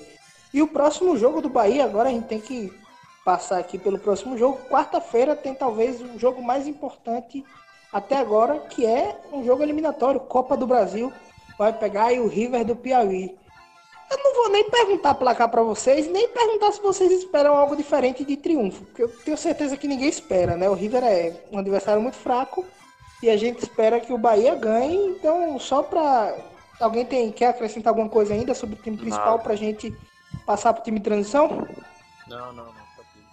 Então é isso, a gente vai começar a falar agora também sobre o time de transição, né? Ainda temos aí mais um pedaço do programa aí pra gente comentar. Time esse que tá aí com dois triunfos e um empate, empatou lá naquele gramado horrível de Juazeiro. Depois ganhou o segundo jogo lá em Pituaçu e ganhou o terceiro jogo agora contra o Bahia de Feira num sufoco danado. Últimos minutos, últimos segundos de jogo, literalmente, né? Porque... bateu, o Bahia de Feira bateu o, a saída após o gol e o juiz apitou, não deixou nem um lance após aquele. Então, últimos segundos, o Bahia foi lá e fez um a zero e hoje é líder do campeonato. Acho que ninguém questiona mais essa tática de colocar o time de transição, todo mundo já entendeu que rende, que dá para render e dá pelo menos, no mínimo, no mínimo, na pior das hipóteses, chegar até as semifinais. E aí, P V, o que, que você tem visto desse time? O que, que você tem achado? quarenta e nove minutos do segundo tempo, realmente, o gol da salvação de, do menino Kaique. Eu tô bem satisfeito, assim, com o desempenho tático do time. Eu acho que o time espelha muito bem o time A.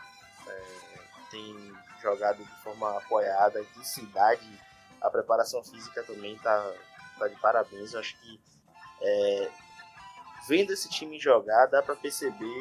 É, dá para entender o que, que, o que a direção quer quando monta um time de transição com tantas armas, assim, com, com, investimento, com um olhar um pouco mais cuidadoso, né? Não tanto investimento, porque já foi dito várias vezes que o time é bem barato, mas eu, eu gosto muito da, tenho gostado muito da postura do time, tenho visto que o time tem intensidade, joga apoiado e fico muito feliz de ver que, a gente, que existe um padrão tático desde o time A, o time B, e que eu acho que quando, caso haja alguma, alguma transição, é, os jogadores não vão sentir a diferença, tanto do elenco A quanto do B. E aí talvez o, o sub vinte estivesse um pouco fora desse padrão, e aí acabou que o técnico caiu recentemente. Eu acho que isso também deve ter influenciado. Uma coisa muito legal que a gente tem percebido desse time é... como ele foi bem pensado, né? Eu, a gente já tem, tem um programa aí completo sobre o time de transição, se quiser você pode lá escutar. Mas como esse time foi bem pensado, isso me deixa muito satisfeito. É um time que foi criado em dois mil e dezessete, e aí aquela em dois mil e dezessete foi meio no Bumba Meu Boi, bota aí quem tiver, só pra gente ter um time de transição, porque tava na moda na época, né? Surgiu o campeonato sub vinte e três e o esporte interativo estava com a transmissão, então meio que estava na moda o campeonato, e aí o Bahia, o Vitória e todos esses times é, jogaram esse no Bumba Meu Boi, e dois mil e dezenove já foi uma, já foi uma coisa mais pensada, né? Quando o Bahia montou o time de dois mil e dezenove, até pensando já, ele trouxe alguns jogadores que se destacaram no Campeonato Baiano de dois mil e dezenove, trouxe um técnico de renome, e outra coisa que foi muito importante é que ele manteve esse time jogando até o final, né? Por mais que muitas vezes o time, alguns jogadores pudessem ter ajudado, ele manteve esse time jogando até o final. E hoje a gente está vendo os benesses disso, a gente está vendo o Bahia colher os frutos disso, desse bom planejamento que foi feito em dois mil e dezenove. É um time que já tinha uma base mantida, que trouxe reforços, e isso é uma coisa interessante que a gente pode citar, o P V falou aí do custo do time, é que a grande maioria desses jogadores de mais nome, Arthur Rezende, Fecim, Ramon, é, o próprio Alisson, né, que já chegou a jogar pelo Paraná uma Série A, esses jogadores eram todos por empréstimo. Aliás, o Alisson eu acho que veio com um contrato definitivo, mas Fecim veio por empréstimo, Arthur Rezende veio por empréstimo, Ramon veio por empréstimo, o Flávio Alemão veio por empréstimo, o goleiro que fez uma defesaça hoje, uma defesa sensacional. Temos goleiro. Por favor, não me tragam o Fernando de volta. Eu já sou um crítico dele, não é de hoje. Por favor, não me tragam de volta. Deixa o Matheus Claus lá, apesar de ser um pouco mais velho. Mas hoje passou confiança, diferente do primeiro jogo que ele titubeou um pouco, hoje passou confiança, eu gostei muito dele. E parece que é um goleiro que com sequência vai conseguir fazer valer realmente é, essa chance que recebeu do Bahia. Então, assim, esses jogadores vieram todos para o empréstimo. E foram jogadores já rodados. O, o zagueiro, né, que hoje capitão, inclusive foi expulso no primeiro, no primeiro jogo, mas até ali vinha fazendo um bom jogo, que é o Anderson, foi, subiu da Série C para a Série B com confiança. O Ramon fez todo, praticamente todos os jogos do, do Vila Nova de Goiás. O Arthur Rezende era titular absoluto do Guarani. O Alisson era uma promessa do Paraná. O Regis, que também entrou hoje, Regis Tocini, eu acho, que também entrou hoje, era uma promessa da Chapecoense, talvez a principal promessa do ataque da Chapecoense. E melhor que isso, né? Você pode estar se perguntando, pô, mas veio todo mundo por empréstimo, time de aluguel. O Bahia Já falou na apresentação, dito pelo próprio Diego Serri, que todos os jogadores que vieram para o empréstimo vieram com valores acessíveis e o Bahia tem condições de pagar. Inclusive, ele diz isso. Essa foi uma questão restritiva, ou seja, por exemplo, um jogador que estava na mira, mas que o time não, não conseguia pagar depois para tê-lo em definitivo, o Bahia rejeitou esse jogador. Olha, não vem, então, se depois a gente só vai ficar por empréstimo por seis meses e depois a gente não vai ficar, não venha. Melhor que não venha. Então, todos esses jogadores têm passe fixado e valor acessível para o Bahia contratar. Obviamente, nem todos vão ficar, né? E alguns vão, ser, vão ter que sair. Mas é muito legal a gente ver um time que tem saída, de... não dá chutão, o time não dá chutão. Inclusive, se eu disser para vocês que eu gosto mais de assistir esses aspirantes do que gosto de assistir o principal. Porque o principal, sei lá, tem uma tensão maior, um negócio, um nervosismo. Esse é, é meio foda. Que, tipo, eu tô assistindo um negócio... É como eu tô assistindo divisão de base, copinha, sabe? Tô assistindo a copinha. Eu, é, tô assistindo a copinha. Se perder, eu fico triste, mas, mas não fico... Mas você gosta também, cara. Você gosta é demais. A sua, é a sua área. É, você gosta mesmo. Não, mas é porque não tem muito peso, sabe? Eu até brinquei isso ontem, né? Quando alguém tava dizendo assim, porra, eu quero ver o Bahia jogar bonito. E eu brinquei com ele, olha, se eu quiser ver jogo bonito, eu vou assistir o Barcelona, vou assistir o Liverpool. Eu quero que o Bahia Exatamente. ganhe um a zero, meia a zero... É, trinta por cento a zero. Eu quero os três pontos. Não me importa como o Bahia vai jogar, né? Até, obviamente é uma brincadeira, um extremo que eu fiz. Mas é muito essa, essa questão, né? Quando, então quando eu jogo, vejo o time de transição, é um jogo mais leve. Eu gosto de ver. E quando é bem treinado, como é o caso do time de Dado Cavalcante, vamos fazer uma ressalva aí e aplaudir Dado Cavalcante, que está fazendo um trabalho belíssimo. Você vê que tem o dedo dele ali e você vê o que o P V estava comentando, que tem também um espelhamento do time principal. Isso é muito importante para que o jogador, quando ele suba, ele não sinta toda essa pressão de ter que jogar em uma posição diferente, fazer uma coisa diferente. Então isso é muito importante dentro do time de transição e acho que todo mundo está muito satisfeito com esses três jogos e ninguém questiona mais. Acho que até por... Eu estava até pensando, né, que essa mudança de calendário que fez os jogos ficar de maneira meio maluca aí, né? O Bahia está jogando... Completou hoje cinco jogos em sete dias. Esse calendário ficou meio maluco porque os jogos do Campeonato Baiano foi adiado. E Bahia e Vitória foram, né, questionados sobre esse adiamento. Foram, foi, foi solicitado a eles que, que, fizessem esse, que pudessem fazer esse adiamento, porque também poderiam ter dito não, a gente não tem condição de jogar e, e aí o Campeonato Baiano ia ter que se virar nos trinta para resolver isso aí. E eu acho que até foi um, uma estratégia, sabe? Porque aí ninguém tem como pedir o time principal. Não tem não, como. Com certeza. Como pô. é que você isso vai é, isso pedir? É pô. É, é como é que você vai pedir o time principal na, hoje, que no, hoje é uma quarta, sendo que o time jogou na terça? Não dá pra ele, nem pode, né? Como eu já expliquei isso, nem pode. Tem que ter quarenta e oito horas de descanso de um jogo pro outro. Então, acho que meio que o Bahia e o, o próprio Bahia e o próprio Vitória também, quando receberam isso, olharam pro céu e disseram assim: opa, uma bênção, porque pelo menos. Não, não vão me obrigar a colocar time principal nessa desculpa, porra. Né? É, não Ninguém vai me obrigar, não vou ter sem como que, colocar. Sem, sem contar que o Campeonato Baiano é muito violento, né, velho? Porra, cada tipo de entrada que os caras dão, cada falta que você fica assim, caralho, arrancar a perna do colega. É foda, e, os campos, e os campos horríveis, né? Tem uns campos complicados. Não, porra, viagem, você viajar cinco, seis horas pra jogar, puta merda. E outra, é, é, é legal a gente perceber que a diferença de um jogo pro outro do aspirante. Na estreia que teve, foi contra Jacuipense, o campo era uma merda, o time não conseguiu se postar bem. Já no jogo em Pituaçu, o gramado estava bem melhor, a dinâmica já foi outra. Então percebe-se também que tipo, a qualidade do gramado interfere, a qualidade, a infraestrutura, tudo. Que o, o nível técnico do baiano, ele é, o campeonato ele se auto-prejudica, ele se auto-sabota. E com cotas de T V extremamente baixas, não tem motivos para colocar o time principal, né? A gente já discutiu sobre isso. Acho que o Bahia tá realmente evoluindo, tanto o Bahia, e aí a gente pode citar também o rival, o Vitória também tem seguido... Você tá com o rival na boca, né, velho? Já falou várias vezes. é, nem, nem falou tanto é. hoje. Mas é porque, é porque o, os dois têm uma tática muito parecida, né? Seguiram esse caminho parecido. Não, não. O Bahia e... tem uma tática e o Vitória tem seguido uma tática muito parecida. Porque a estratégia do Carneiro... Aí, não, não, não vamos alongar esse assunto, porque...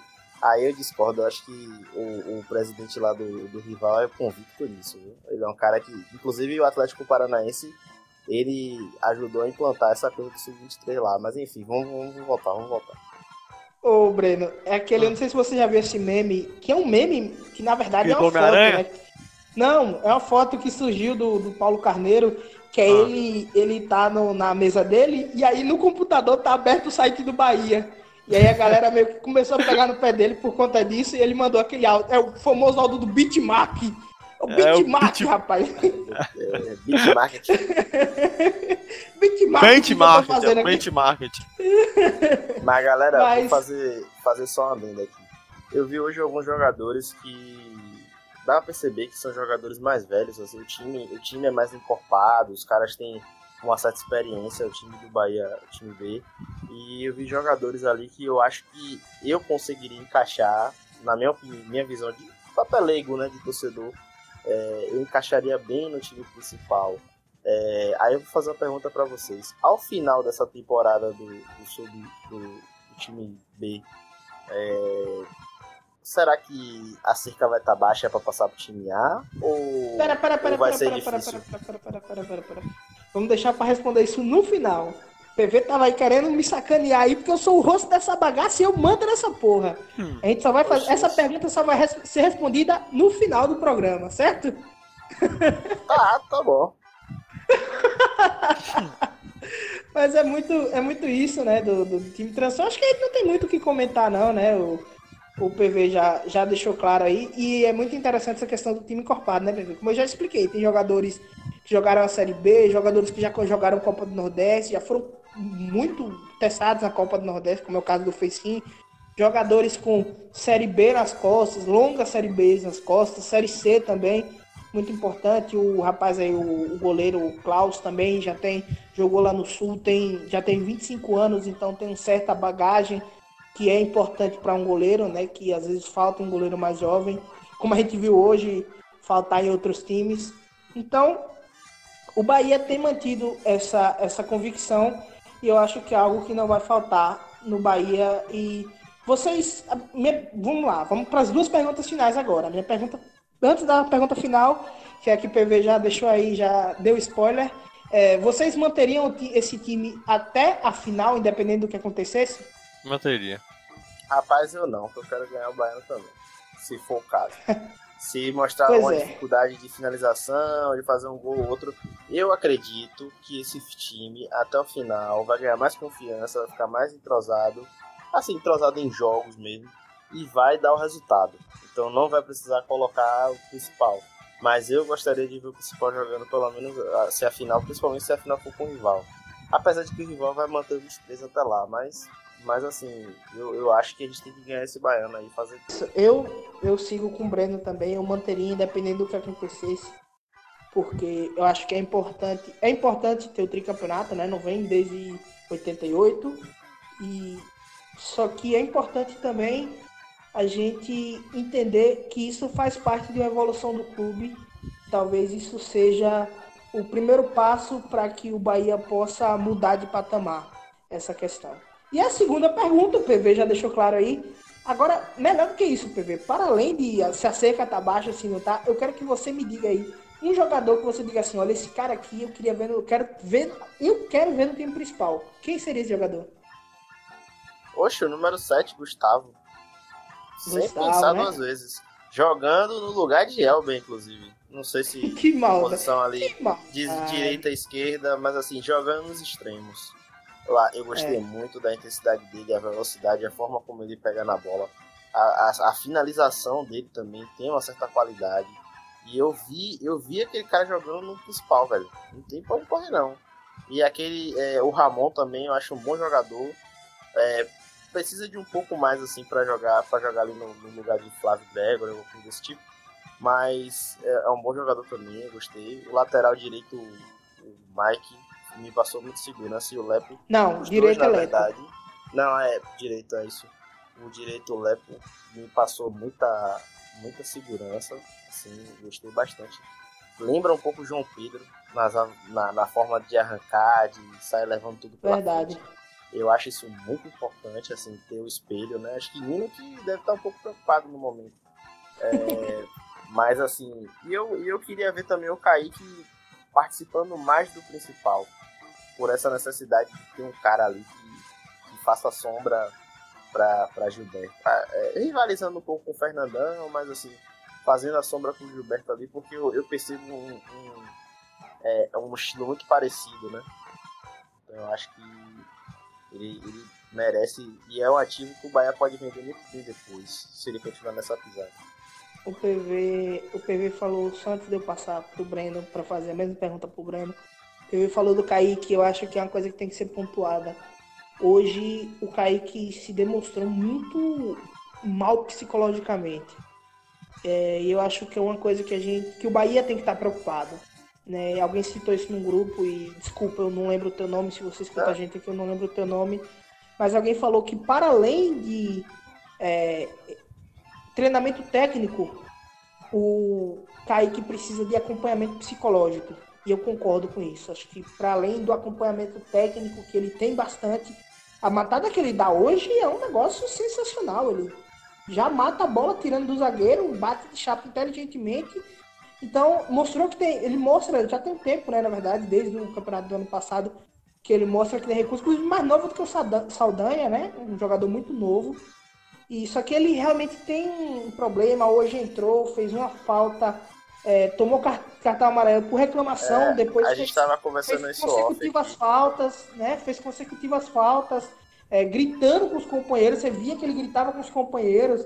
Aí na hora da comemoração, tudo bem que ele tem um estilo de, de comemorar, ele já explicou isso, que é de tentar imitar o Ibrahimovic, que não comemora e tal, só levanta os braços, mas hoje ele parecia agressivo na hora, né? O companheiro dele chega para tocar nele, tudo bem que ele queria pegar a bola, queria botar embaixo da barriga, da, da, da barriga para, acho que alguém, não sei se a, a esposa dele ou ou alguém da família dele estava grávida, ele queria fazer essa homenagem, mas ele, ele parecia agressivo com os companheiros, o cara chegava para tocar dele, ele empurrava, batia na mão do cara, então tem que ter, ter cuidado com esse tipo de jogador. A gente viu recentemente no esporte, por exemplo, o caso do centroavante, o rapaz chamado Juninho, né, que está tendo talvez a última chance dele agora no Pernambucano, e que destruiu a carreira dele. Era um cara muito parecido com o Kaique, né, se achava o O, o foda, o bonzão, né? Tem uma entrevista dele que é, perguntam pra ele se ele é o cara do time, ele diz que ele não, que ele é o foda do time.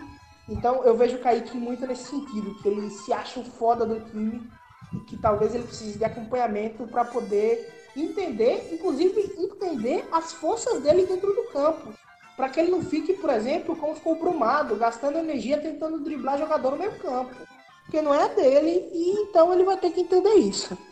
Feito esse, todo essa, esse preâmbulo aí, né, que eu, eu, não, eu não aguento, né, velho, eu tenho que falar sobre o time de transição. Breno, e aí, quem é que você quer ver no time principal desse time de transição?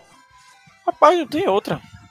Gustavo, é, principalmente, eu acho até que Gustavo vai ter, vai ser composição no elenco, né, vai ficar no, de suplente com o decorrer do, do ano.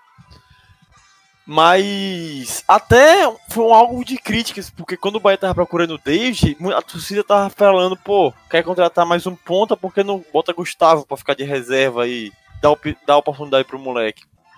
A tendência natural é que ele tenha, seja o primeiro a assumir, a conseguir essa vaga. Outro também, Arthur Rezende, que Roger mesmo já, já disse que pretende usá-lo.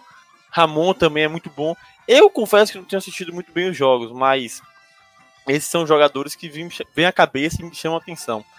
E para fazer um adendo aqui na sua fala, Cazuza, o quem falou que Kaique precisa mais de acompanhamento psicológico foi Márcio Freire. Não sei se ele escuta a gente, mas Nossa. Tá aí o salve. Tá aí o salve, um abraço. Inclusive, P V tem uma lista de salve aí. Acho que ele já deve estar preparando a lista dele. Se não tiver, P V, já prepara aí que daqui a pouco tem os salves. Que o P V aí fez uma lista, o homem aí vem, vem, vem tocando aí na hora do salve aí. Então, assim, é, teve esse, essa questão do Kaique. E pra mim, né, só pra responder minha própria pergunta, o jogador que eu acho, os jogadores, na verdade, que eu acho que devem subir, eu vou contar Arthur Rezende e Ramon como jogadores que já iam subir naturalmente, por conta de tudo aquilo que eu já expliquei no, no podcast exclusivo do time de transição. Então, se você quiser entender, volta lá e escuta, dá esse play pra gente, nessa moralzinha aí. E, só que para além deles, eu acho que tem três jogadores que eu venho se destacando muito, que eu venho gostando muito. O primeiro deles, é, começando da zaga pro, pra frente, é o William Lepo, que eu acho que esse é o último ano de Nino Paraíba, até por conta da idade, já é um jogador de trinta Você acha, velho? Acho, acho, não, não o último ano como profissional, mas o último ano no Bahia, no jogando Bahia. Em alto nível. Poxa, jogando eu em alto nível. Surpreso. É, eu não, não vejo o Nino Paraíba, porque são trinta e quatro anos, né? E um cara com... Que depende ah, ele muito tem trinta e quatro? Físico. Sério? É, são trinta e cinco. Eu posso estar enganado, se você quiser pesquisar, agora eu faço desse ajudinho. Velho, Nino mas praticamente jogou em todos anos. Os times do Brasil, velho. De Nino jogou um monte de lugar, velho. trinta e quatro, então, assim, mas... e ele tem um físico pois dele. É. Porra! Pois é, e é um cara que depende muito do físico. Então, uhum. eu já vejo... É, é foda a gente ficar especulando a vida, pela vida dos outros, né? Dizendo o, o, o cara deve ou não deve se aposentar. Mas eu imagino que esse ano seja talvez o último ano de força técnica do Nino Paraíba. Então, se não esse ano, e lembrando que a gente vai muito provavelmente perder João Pedro no final do ano, né? Porque é, a não ser que o Bahia esteja aí preparado um plano muito bom para trazer, trazer João Pedro em definitivo, ele volta. Deve ter planos fixados, sabe dizer? Não sei dizer. Mas eu imagino que o Bahia... Pois é, então, é um time muito complicado de se lidar e ele fazendo outra boa temporada vai ser muito difícil, né? Então, é. se o Bahia não tem um passe fixado, e também não acredito que tenha, e ainda mais um passe fixado acessível, acho muito difícil, muito difícil mesmo.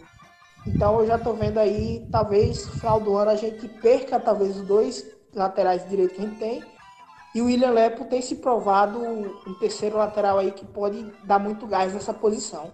E aí as outras duas posições, o primeiro não é surpresa para ninguém, todo mundo sabe que eu adoro ele como jogador, é, que é Gustavo, né? Inclusive ele fez o gol no, no, no jogo contra, no jogo da, da, de Pituaçu e a galera tava me marcando, porra, aí pra alegria de Cazuza. Então assim, é um jogador que eu já venho observando desde dois mil e dezenove, quando ele, tá, quando ele chegou ao Bahia e eu sou fã do futebol dele, inegavelmente. E o terceiro é um jogador que ainda não tomou posição de titular por uma questão, eu acho, de hierarquia, mas que eu acho que no próximo jogo, dado, se não pensa nisso, deveria começar a pensar nisso. Que é a Alisson, que chegou do Paraná. Tem entrado joga, muito bem. Joga muito, joga Tripla muito. Pra caramba, e eu, eu, eu gosto desse tipo de jogador. Impressionado. Né? Boa bola, né, velho? Opa. E não foi nesse, só nesse jogo. No último jogo ele já tinha entrado muito bem. No primeiro jogo, se eu não me engano, ele entrou muito bem também. Então, assim, é um jogador que eu acho que deve subir, até porque tem contrato definitivo, apesar que só tem vinte aninhos.